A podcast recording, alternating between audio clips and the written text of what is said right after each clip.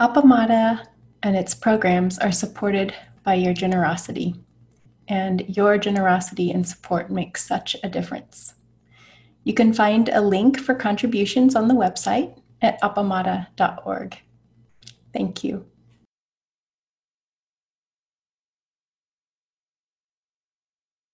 Good morning, everyone. Good morning. My name's Todd, if we haven't met, one of the teachers here at Appamada. Welcome to our Sunday morning program where we offer three periods of uh, seated meditation with kinhin or walking meditation in between each, and then we like to finish up with uh, a bit of discussion time, some food for thought. Um, so I encourage your questions and participation here at any point. Feel free to jump in. Um, one thing I like to point out, though, just as a little bit of teaching, is if you if you pay attention to our schedule at Appamada, both weekly and what what's going on in this morning's program, you'll notice that you know 80 or 90 percent of it is zazen, seated meditation practice. Just like this morning, we have you know two hours of meditation and then you know a 30 minute talk. So it's just a good ratio to keep in mind, right?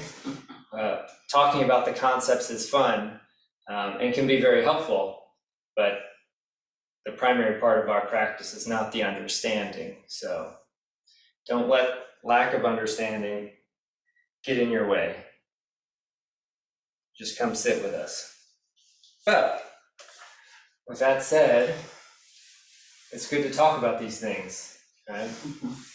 Have friends to bounce things off. It can be very confusing what we notice coming up and what's happening in this this kind of practice.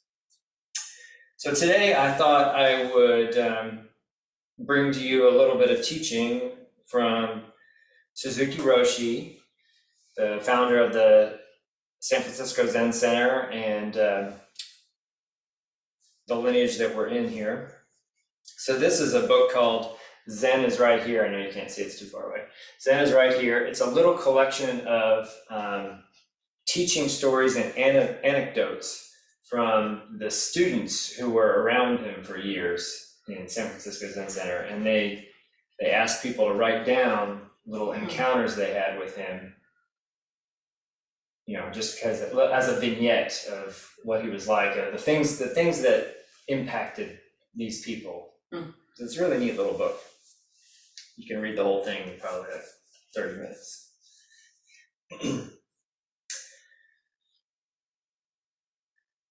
I remember when I, um, in my early days of sitting, I would sit at the Austin Zen Center, and I think a couple years in there, when Kosho was there, one sesshin there, or long intensive retreat, he had a scroll um, in English behind him and had three phrases on it. it said, Everything's connected, everything changes.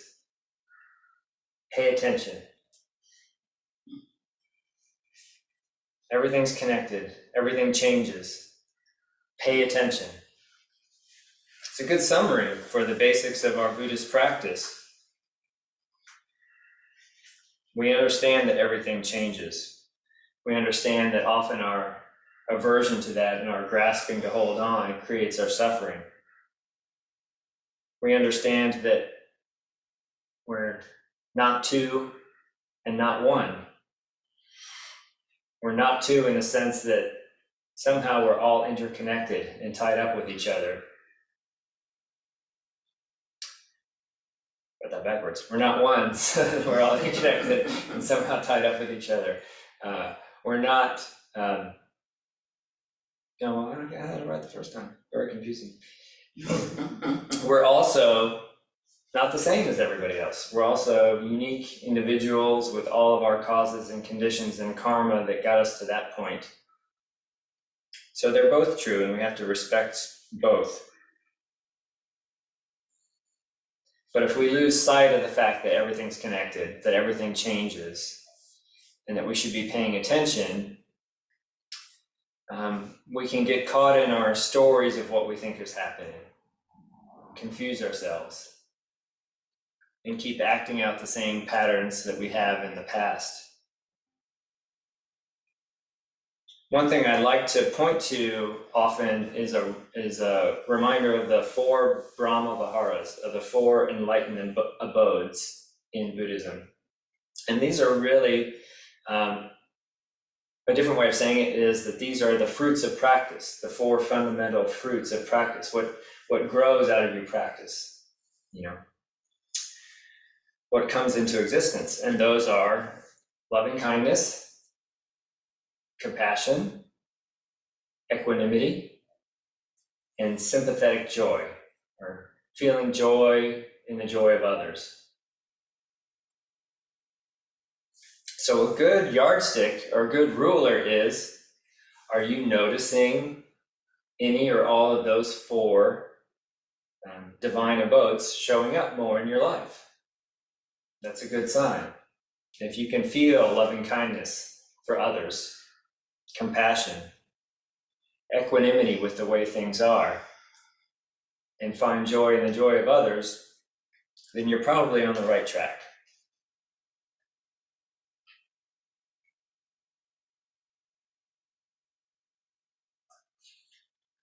So, we've learned that everything's connected, everything's changes, and we should pay attention.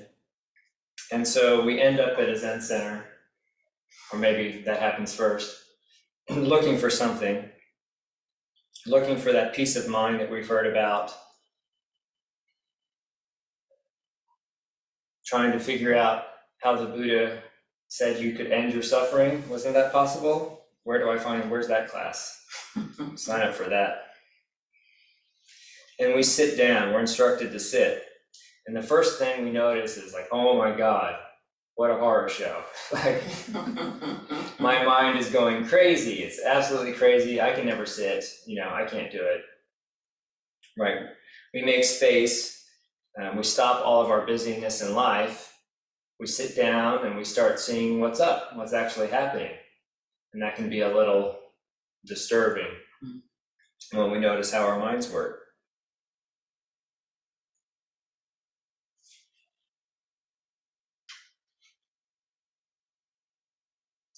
All right, I'm starting the book now. And remember, these are just written by various different students or people who at, interacted with him. One day I complained to Suzuki Roshi about the people I was working with.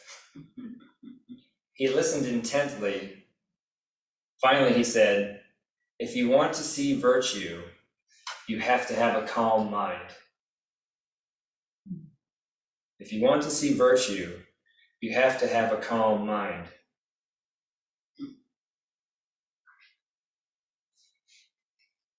So the students complaining about the people they work with. The response is if you want to see virtue, you have to have a calm mind. He's pointing at the fact that complaints can be there, irritation can be there. If you want to see virtue, if you if you're open to it and you want to see something else other than your annoyance, you have to have a calm mind. You can't be distracted by the thought your repetitive thoughts, the thoughts that you normally have. You can't you can't see them as solid and absolutely true. You have to be open to there being another way. Is there another story here? Is there a way to see it from another side? In essence, what he's pointing at, which is kind of um, indirectly here, is that you get to choose the mind that you have, which is not obvious. Most people think that that's not possible. But you can choose to look for the good in the moment, right? Mm. We get to choose our mind. But that's not so easy. Normally, when we sit down to practice, all we see is the trouble, all we see is the suffering, and we don't think we can do it.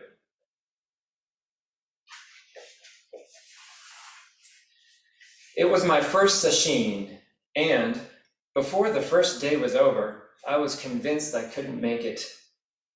My husband's turn for Dokusan came that after- afternoon. Dokusan is just a practice discussion, private practice discussion. My husband's turn for Dokusan came that afternoon. He asked Suzuki Roshi to see me instead. That was nice. This is all a mistake, I told Roshi. I can't do this. I just came to be with my husband. There's no mistake, he insisted.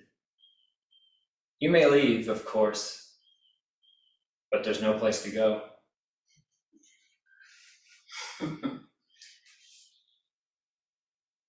All the convincing that they couldn't make it, that they couldn't do it, that it was a mistake. Of course you can leave. But you're gonna take all of that with you. That's gonna follow you. There's no place to go. So we sit where we are. We pay attention. We see what's up. Joko has a process of thought labeling, putting a little small word or phrase to describe the thought you just noticed. Grocery shopping. Planning my work. Planning an argument. it's a good one. As a and this thought label has a way of disconnecting us from the solidity of the thoughts that we're having to exercise the witnessing presence that that muscle that can look at the thought and say oh i'm having the thought of whatever. And that's transformational. There is an entire world of difference and a change in your life between he doesn't like me very much and I'm having the thought that he doesn't like me very much. Hmm.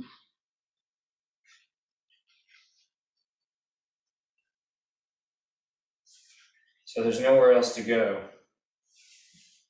One day at Tassajara, Suzuki Roshi and a group of students took some tools. Is it the right one? That's the wrong one, sorry.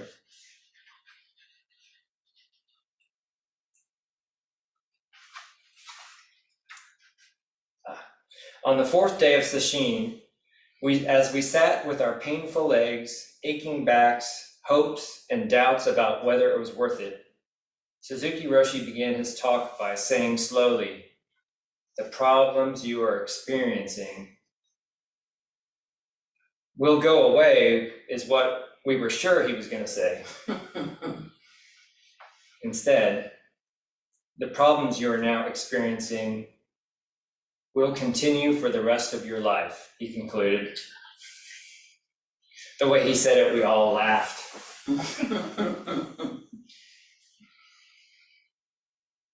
We take this monkey mind with us. There's nowhere else to go. But it seems that there can be a different way and a different response. As a matter of fact, it doesn't have to go away.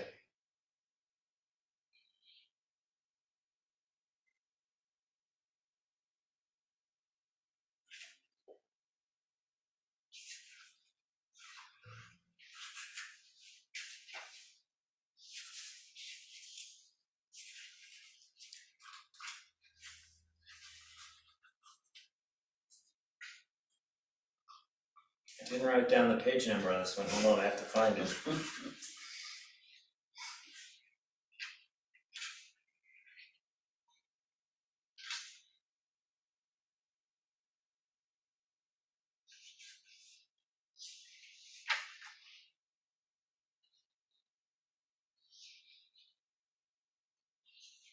All right, I'm skipping it.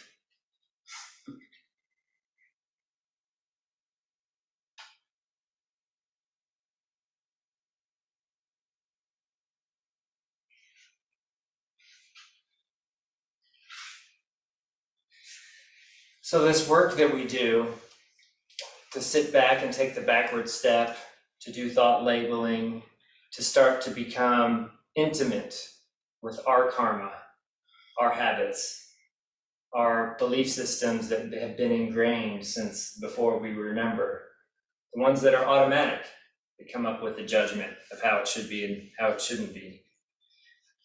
We get very intimate with those and soften them, looking for this loving kindness, compassion, equanimity, and sympathetic joy. And just getting out of our own way and seeing if they come forward in the world.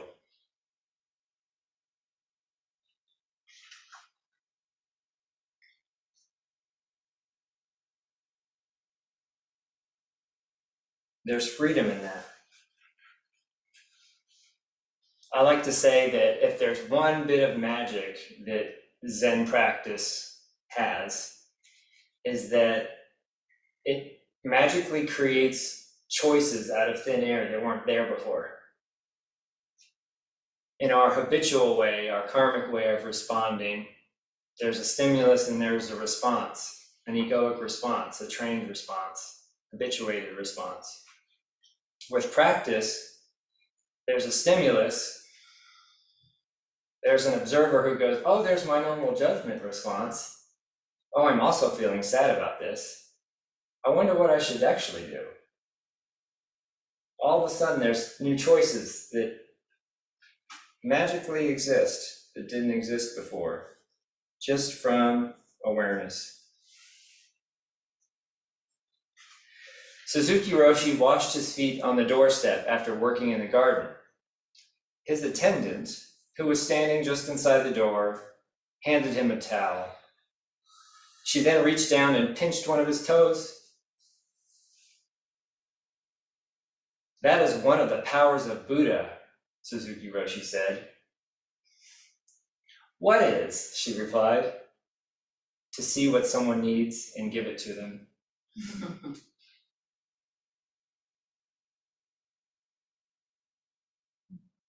There's a saying that enlightenment is nothing more than an appropriate response.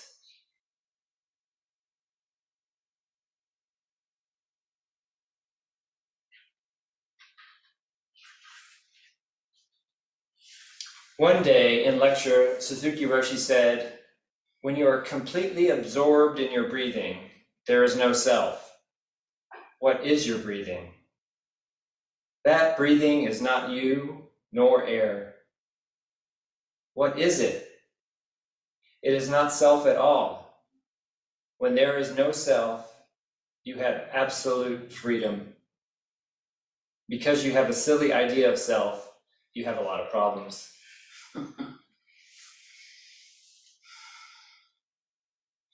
when there is no idea of self, you have absolute freedom. Because you're not caught in how you think you should respond, because you're not caught in your conditioned and habituated responses. When there's no self, no believed self, there's choice there, there's freedom there.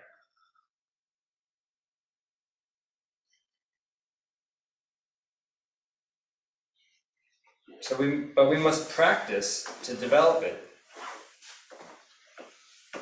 find that calm mind that can see virtue.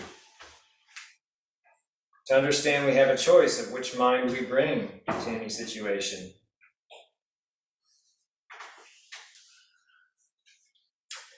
The monks at a Japanese training temple had questioned a disciple of Suzuki Roshi's about the validity of his ordination. Just in the middle of a little talk. Um,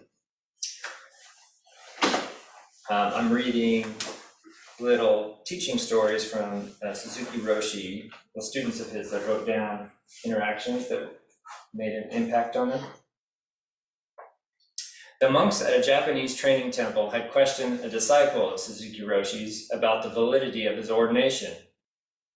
They said that it wasn't real because he hadn't gone through a proper ceremony, hadn't done any monk's begging, and hadn't had his head shaved or received robes until he arrived in Japan. So, Am I a monk or not a monk? he asked Suzuki. Things go the way the mind goes, Suzuki told him. If you think you're a monk, you're a monk. If you don't think so, you're not alone. Things go the way the mind goes. It's a good idea to pay attention. It's a good idea to be vigilant. Which mind are you bringing to the situation? And do you have a choice?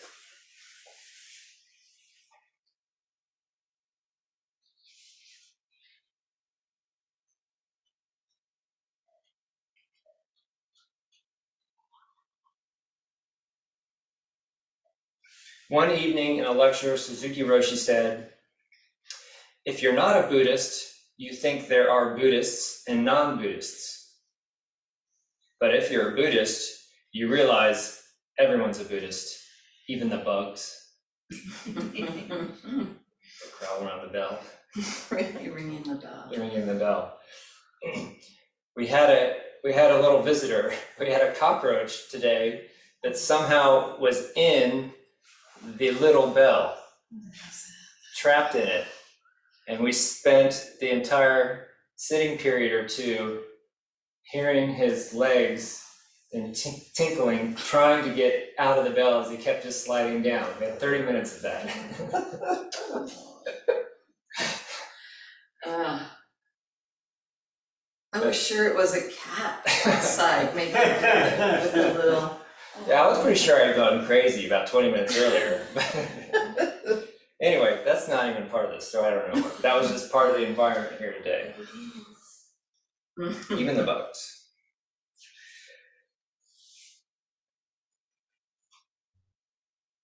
What he's pointing to here is if you're if you're a Buddhist, you realize everyone's a Buddhist. You realize that not in the way that we would you know normally suggest it, but everyone's a Buddhist in the way that they're doing their best they can. That they're trying to figure out how to live life, how to respond to what's happening in this moment and the next. Suffering, struggling, experiencing joy. Everyone's a Buddhist in that way.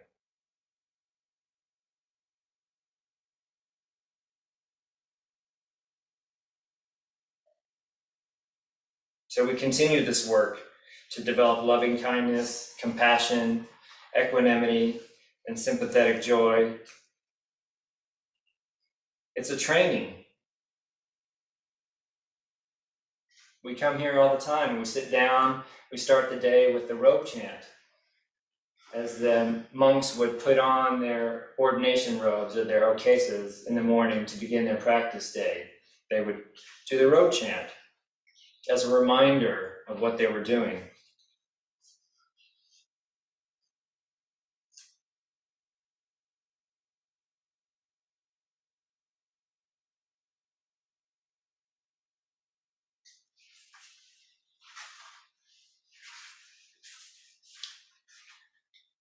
A brief verse that has always been recited at the Zen Center goes like this Great robe of liberation, field far beyond form and emptiness, wearing Buddha's teachings, saving all beings. It's a little bit different translation than we do here, but the same thing. Great robe of liberation. We say vast is the robe of liberation. Vast, great is this practice that we don, that we put on, that bring forward freedom and liberation. A field far beyond form and emptiness. It's beyond what you think of you and other, absolute and relative, forward and back, in and out. Wearing Buddha's teaching, saving all beings if we can wear it, if we can put it on, if we can bring it forward in the, into the world, in that moment, that's saving all beings. In the early 60s, this was chanted only in Japanese. No one knew what it meant. One day, a student went to Suzuki Roshi and asked, What's the meaning of the chant we do right after Zazen? Suzuki said, I don't know. Katagiri sensei, his assistant teacher, started going through the drawers looking for a translation to help answer. Suzuki suddenly gestured to him to stop. Then he turned to the student, pointed to his heart, and said, It's love.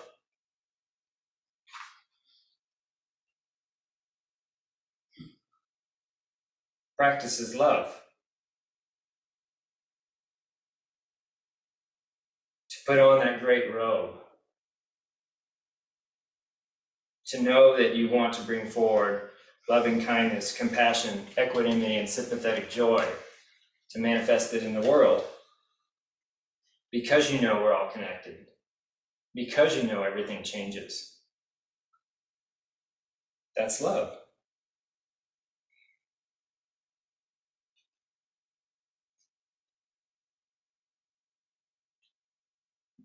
We choose our mind that we bring to practice.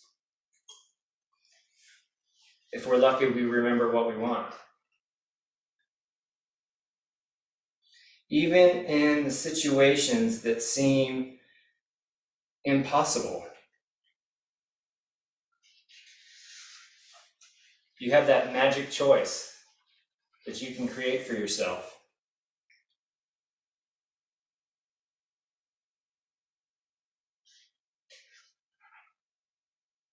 Here's one from Suzuki Roshi, very near the end of his life. Suzuki Roshi had been quite ill. He had been falsely diagnosed with infectious hepatitis and had gone to the hospital for more tests. I went to visit him just as his lunch was served. He motioned me to come and sit next to him at the edge of the bed. As I crossed the room, he mouthed the words to me I have cancer. When I sat next to him, he leaned over and took a bit of food on his fork and put it in my mouth. And he smiled. Now we can eat off the same plate again. He said it as if the new diagnosis were some big gift. He was excited that he had cancer and it wasn't hepatitis, and they could share food again. In that moment, he was experiencing the joy of sharing and being with others. In the, in the situation where he'd just been told he has cancer instead of something treatable.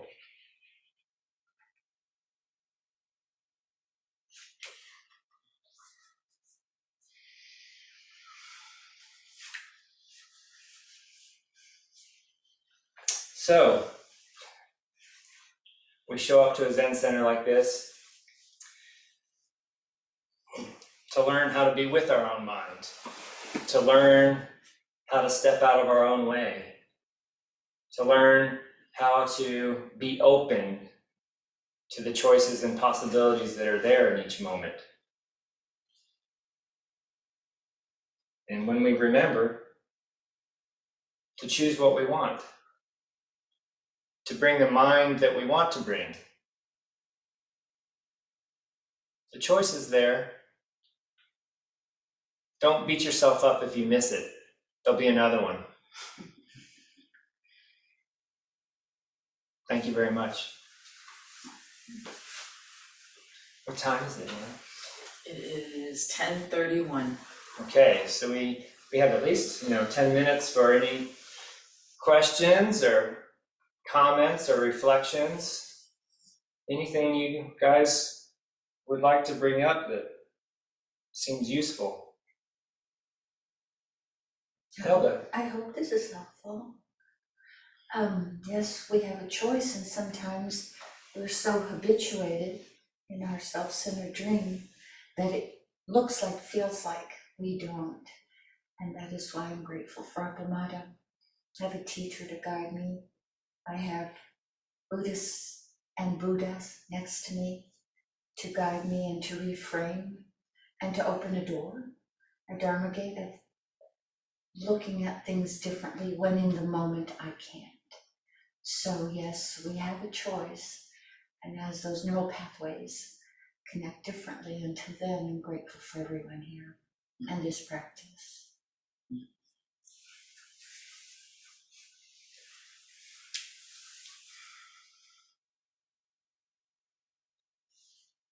Anne? I was thinking while you were talking, you were saying the robe chant about vast is the robe of liberation, and you were saying, you know, we have this way, we have this teaching, this path. And thinking, it's also all the Dharma gates, it's also everything that happens. We will get another chance. Vast is this robe that is available to liberate us. The choices, the chances to make a choice roll over us and over us and over us. So I was thinking how that's a hmm. robe as well, just everything that happens.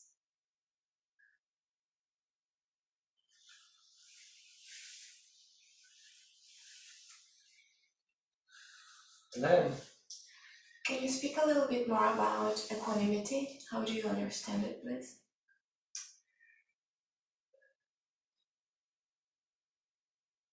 Feeling okay with the fact that things aren't okay.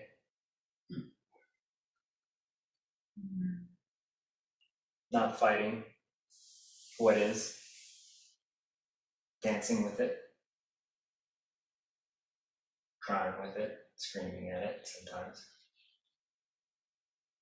Yeah.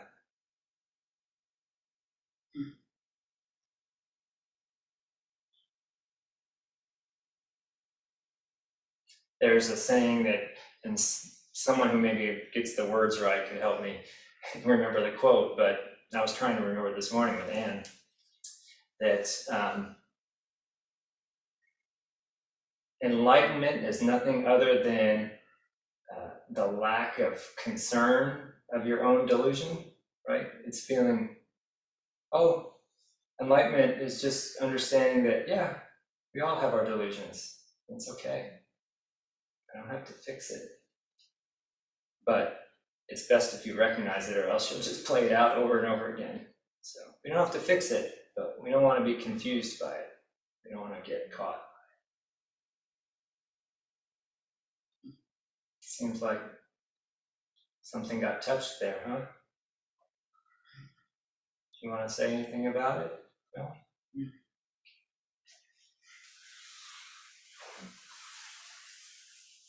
We have Rosemary online. Hi, uh, thank you, Todd. Um, so um, I just wanted to to talk about when um, an unwanted part comes up.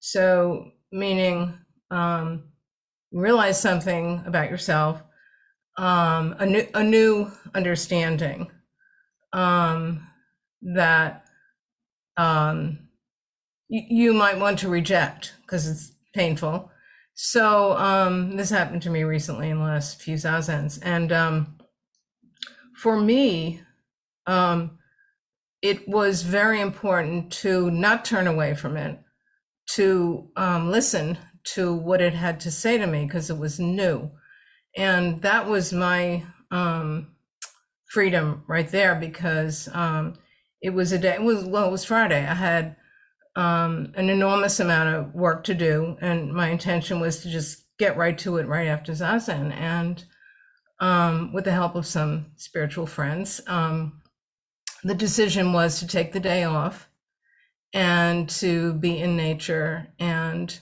listen to what this um, part that I did not want to turn away from had to tell me and move from there. And it was quite a magical day. So.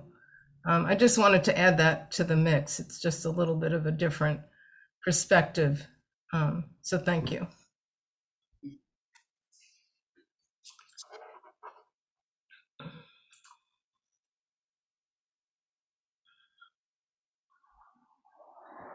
Looks like Genev has her hand up. Yeah. Yes, hi. Um, it's so good to be with you all. Um, I'm glad that Milan asked about equanimity, and I have a question. Um, how do you know when to accept something as it is and when to do something to change it? So there are times like let's see, let's say you see somebody being treated badly. Um, for racist reasons or uh, something is going on in the world that you want to help make a change about, or you could do some exercises to improve your back pain. Like there are things, there are times, it seems, just to make an effort to, to make changes. And then there are times to accept everything as it is. So I'm curious about that from your perspective.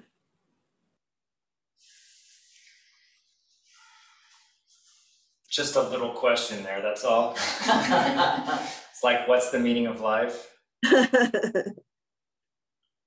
Yeah, I think this is the fundamental, a fundamental basic question of Buddhist practice. Buddhism can often get the bad rap of being seen as passive. Oh, I just need to learn to accept everything as it is. But it's not.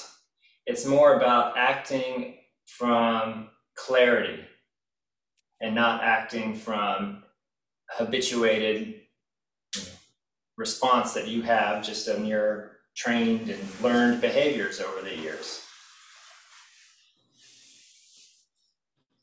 But your question points right to the root of practice, to the ground of practice.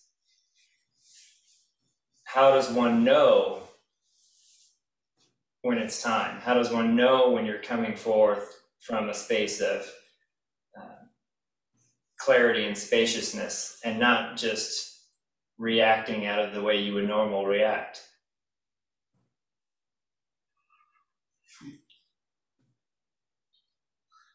That's the ground of practice.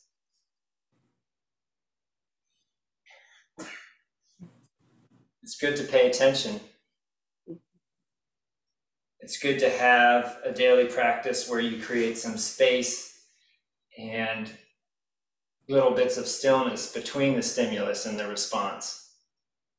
Where you might pull from your toolbox you know seven different responses that might be possible in that moment rather than the one or two you would do before